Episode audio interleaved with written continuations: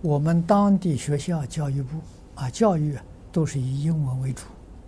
请问呢，如果孩子不上正统的幼稚园，仅接受中华传统文化《弟子规》，到时直接上小学一年级，是否会产生压力，跟不上学习？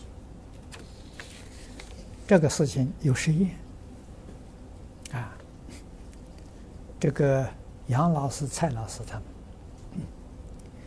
在内地许多地方呢做过这个实验啊，实验的效果非常好啊，真正学《弟子规》的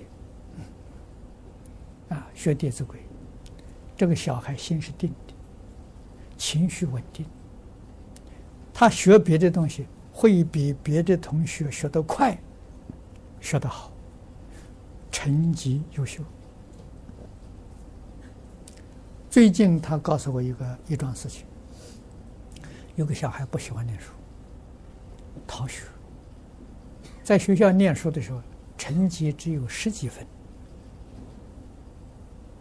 啊，家里没有法子啊，跑来学中心去学《弟子规》啊，杨老师天天教《弟子规》，教他们写毛笔字啊，教他们的篆刻啊，刻印章，小孩都很有兴趣啊。那么学了几个月之后啊，确实人能够稳定下来了。再上学校就考试，考了五百多分啊。所以家长的时候非常感激啊，没有别的嘛，这小孩心思散乱就不能学了。他到这个地方，他精神意志他能集中。所以这个这个传统呃教学是有它的道理的。你看，在中国延续了五千年的，如果不是一个好的教学，那早就被淘汰掉了。啊，五千年没有淘汰，你就晓得它价值的所在。啊，我们应当要重视。那你们现在新的东西的时候都没有这个历史长久。